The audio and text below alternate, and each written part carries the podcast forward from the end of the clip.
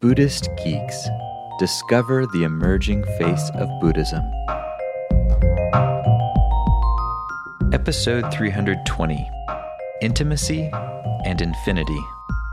In this episode, taken from the 2013 Buddhist Geeks Conference, Vipassana teacher Martin Aylward speaks about the potency of sex as an area for waking up.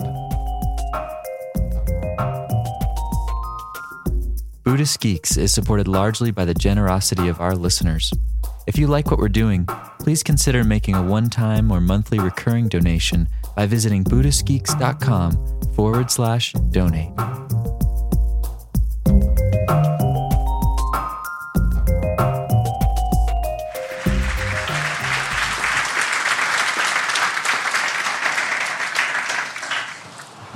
So I just, I want to start with just this most powerful of three letter words, right?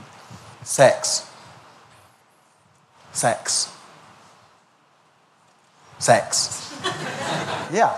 So just notice, as I, as I say it, notice what happens. Notice what happens in your body. Sex.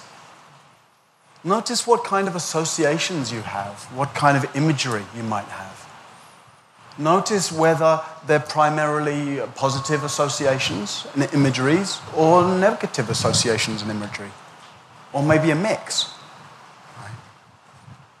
Because as soon as we broach this subject, as soon as we, we raise the, the word sex, there's a lot that comes into play. There's a lot of charge around this term. And that's why actually I'm really happy to be here speaking about it. And it's also why I'm kind of nervous to be speaking about it.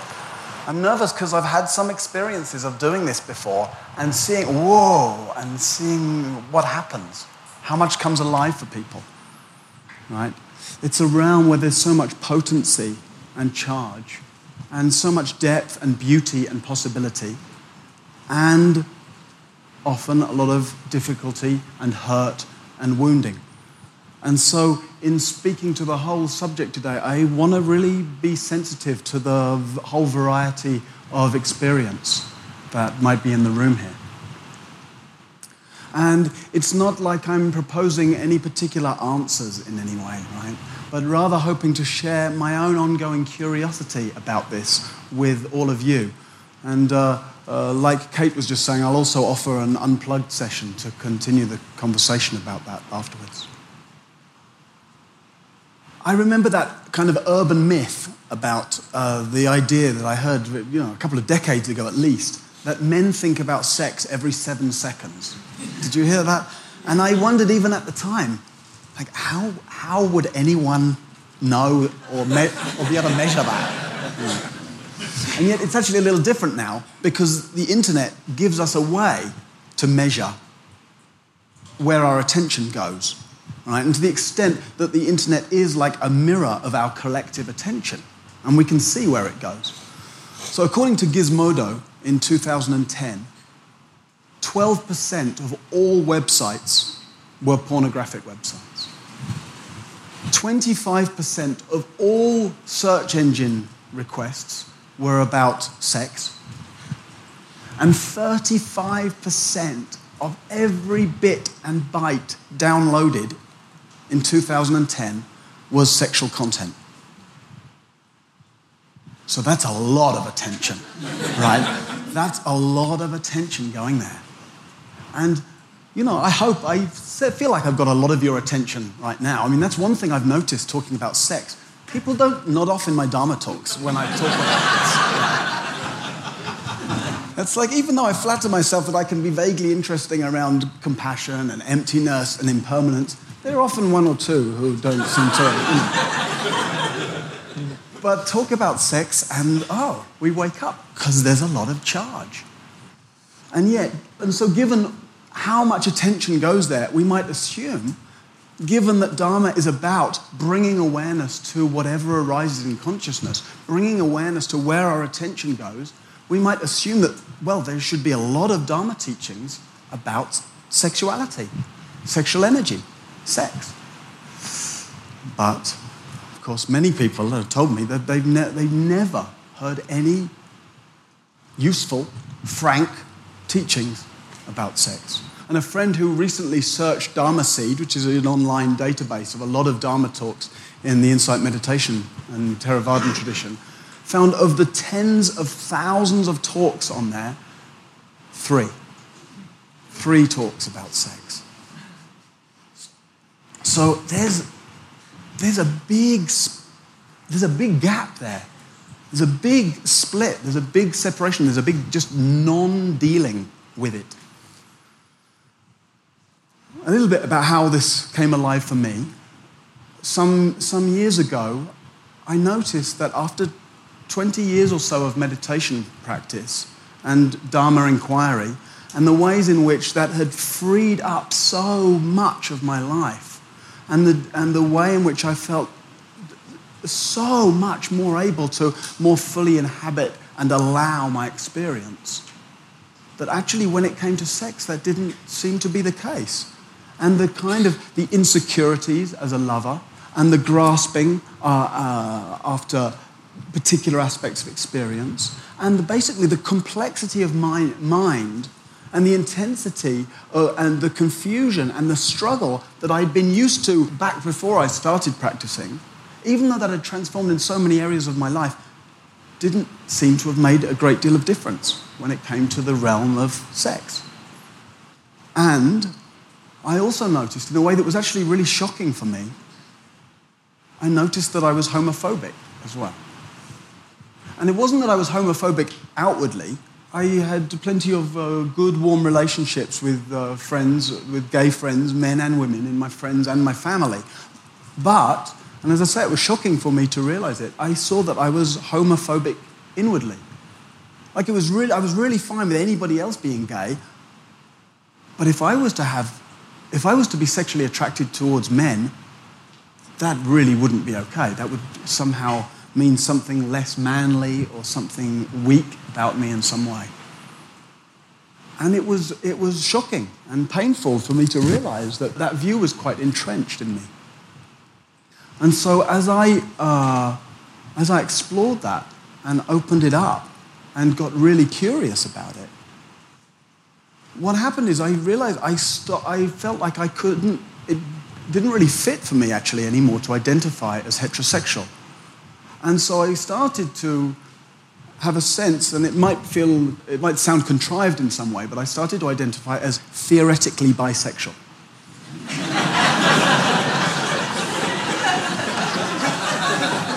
because actually, I still, I don't really get attracted to men, right?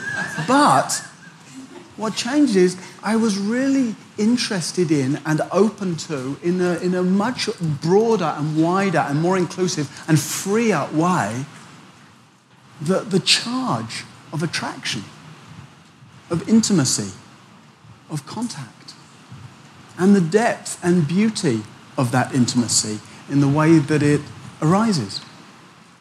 And of course, that's what we're interested in general that movement towards an intimacy with life, an intimate contact with what's happening here and what's happening here, what's happening in us and between us and around us. To be intimate increasingly with this life is how we might uh, describe the whole of Dharma practice. And then historically, we don't have very good models for that, right? I mean, it's interesting to look at the Buddha's life. The Buddha grew up actually with a, as a, you know, in a very hedonistic environment initially. He says, There is not one sense pleasure I have not tasted. Wow.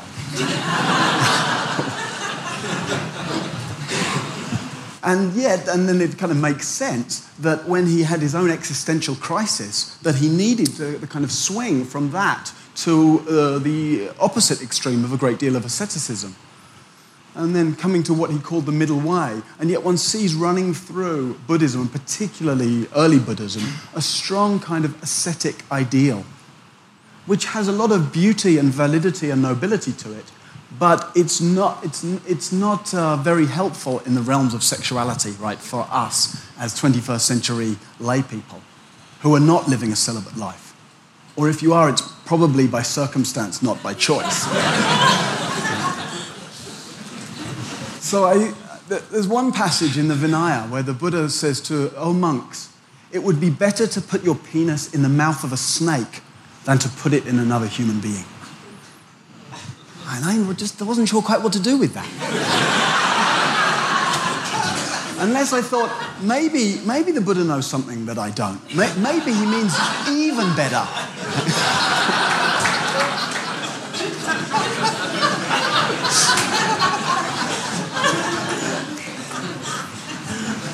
so, so the tradition can't help us very much in, in the specifics of, how, of bringing our practice into the realms of our sex life? Of this realm of potency and intimacy, etc. And the other conditioning force on us is uh, the kind of the, the Judeo-Christian religious background that informs so much of our wider cultural attitudes to sex. Cultural attitudes that are uh, shot through with a lot of shame and guilt, the sense of sin, a sense of taboo, a hiddenness, a, a wrongness, even. And a lot of the way that that informs uh, the way we hold uh, sex and the discomfort that's often there around it. When Dharma practice engages with our contemporary culture, and Buddhist geeks, for example, in this conference and, the, and our wider spheres of practice are very much about how Dharma teachings can speak to us about the way our lives are. When Dharma teachings engage uh, themes of thoughts and emotions and habits, they generally engage those themes at a, a, more evolved level. They're pointing to a more evolved level of engaging those things than the general cultural level operates at. And yet, when it comes to sex, we seem to mostly just rely on rigid, moral, inherited conventions. Dharma practice asks us to go beyond convention to an authentic, liberated response to life. And we can see actually in the last couple of generations, which is the time that the same time frame that the Dharma has been in the West for, over the last two generations, cultural attitudes towards sex have actually changed and evolved quite a lot. And meanwhile, Dharma teachings around sex, I don't know if I would say they haven't evolved, they just haven't really been there, even. So it's like, it's a real koan for us, actually, to see what would the expression of my sexual life, what would be my, the expression of sexual energy, what would be the way in which I can participate in this intimacy, in this empathy, in this contact with life. If it was liberated from the cultural conditioning of shame and guilt and sin, and those associations, and if it was liberated from the egoic conditioning of compulsions and fixations and fears. What might that look like? That's a really, that's a, that's a, an important koan. It's a deep question. It's a question that can take a lot of opening up as we confront our various defenses around all of this. And maybe by example of some of our defenses. I kind of, I was thinking earlier, I was considering what it would be like to give this talk in the nude. Wait for it, because then I thought, how about if we were all, if I asked you all to be nude? So, if you'd all. right, but it's an interesting thought experiment. Because some of you might find might feel completely comfortable and at ease. And some of you might feel actually quite stimulated and excited. but I also imagine that for a lot of you, there would be some insecurity, some, um, some discomfort, some comparison, some fear of judgment. And that's understandable, right? Partly because we're not used to being naked together, maybe. But also, aren't those same things exactly what's going on in general in life with each other? Right? That being, you know, negotiating our insecurities, negotiating our longing for contact, negotiating our sense of comparison and fear of judgment and seeing where we are and what it's like with other people, and it's a little tricky sometimes. So, actually, it might be that being here nakedly together would be exact, exactly the same, just more intensified, more naked. And that intensity is important, right? The realm of sex is a really intense realm. It's a really, it's a potent, it's a powerful mirror in which we get to see ourselves reflected back to ourselves. We get to see our insecurities, our vulnerability, our longing for contact and affection and validation and love. And those are the very, uh, that's the very stuff that we're working with in our practice in general. We also get to see in the realm of sex, you know, some sublime aspects of human experience. Love and depth, intimacy, and the, kind of the dissolution of uh, the sense of self that can happen. The profound sense of non separation with another. And of course, those qualities too are very much the qualities that Dharma practice points us at. A few months ago, uh, I found out that a woman who was on retreat with me was a, a rather famous uh, porn actress. In fact, she'd been in a list uh, that uh, I don't know where it was compiled of the top 10 porn stars in the world at one point, which was kind of interesting to me. I already knew at that point I was coming to give a talk here on this thing. So I thought, so I asked to meet with her and steady on. I asked to meet with her to, to speak about uh, her journey with all of that, which she was very happy to do. And she actually asked if we could film the conversation, which gave me the opportunity to write that great Facebook status that I'm going to make a movie with a porn star. but,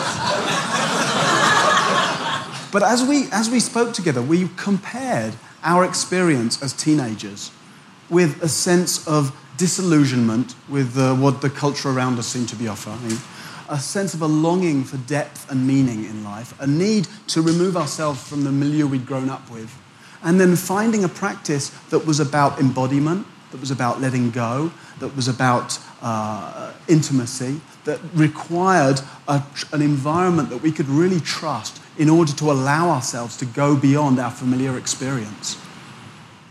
And for me, that was a description that took me as a teenager to a monastery, a Buddhist monastery in Asia.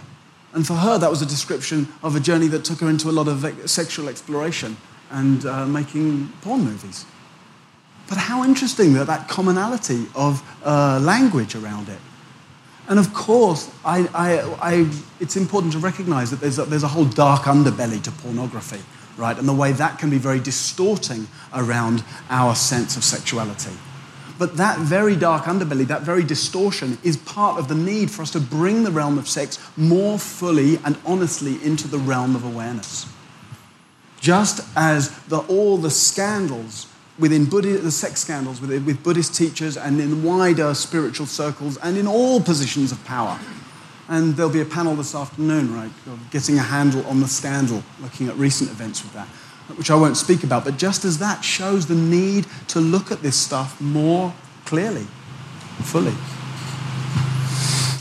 And those of you who are up to date with Buddhist Geeks podcasts will have heard Trudy Goodman, uh, I think it was just a week or two ago, speaking about a senior teacher in our tradition saying, mindfulness in sex just isn't possible.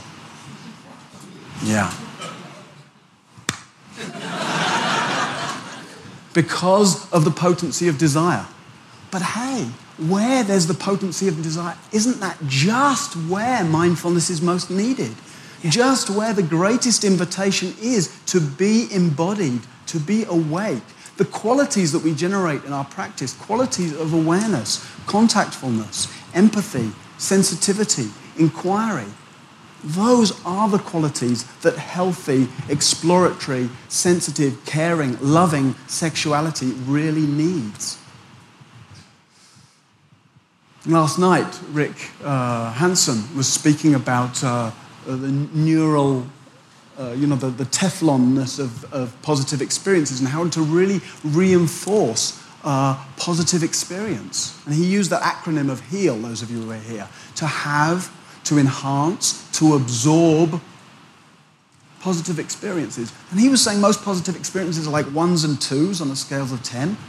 What about sex? Right? right? Sex, orgasm, that's way up there, close to 10, right? Mindfulness in sex is an extraordinary opportunity to have that kind of complete, full body, full energy field experience of delight and bliss and intimacy, to enhance that, to work with it, to allow it, to open it up. You know, there's a lot of oxytocin and I just looked this stuff up oxytocin, dopamine, and endorphins that get released in that process. And our practice also encourages us to, you know, mindfulness is very much about, in many ways, recognizing our fixations on object and letting go of the object so that we can actually recognize the process, the movement of mind. When we see our fixations and compulsions around sexuality, we have the opportunity in letting go of the object we're fixated on to sense more into the, the movement, the dynamism, the energy that we might call sex. Except as we do that, sex doesn't seem like quite the right word anymore. We might use the word of eros, right? the sense of just of life's own creative, fecund, uh, fertile, creative energy that moves, that expresses the way in which life is fundamentally intimate with itself that that creativity, that that movement is what grows these mountains and turns these planets and comes forth as this expression of being human.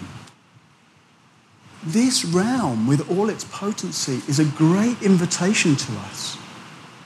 And it's a tragedy and a limitation and a disservice, and I would say even a disrespect to ourselves and each other to leave it out of this practice that we love. So may all beings be sexually liberated.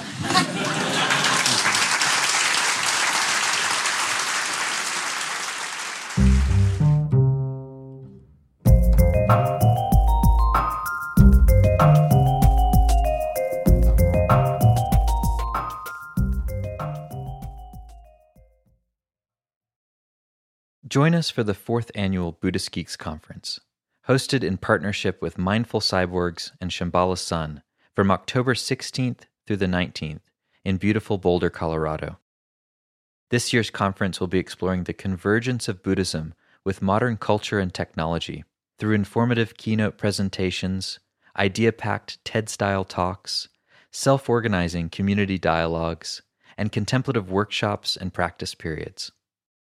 This year's list of presenters includes the world's most quantified man, Chris Dancy, abbot of the Village Zendo in New York City, Roshi Pat Enkyo O'Hara, and pragmatic Dharma provocateur Daniel Ingram, as well as many others.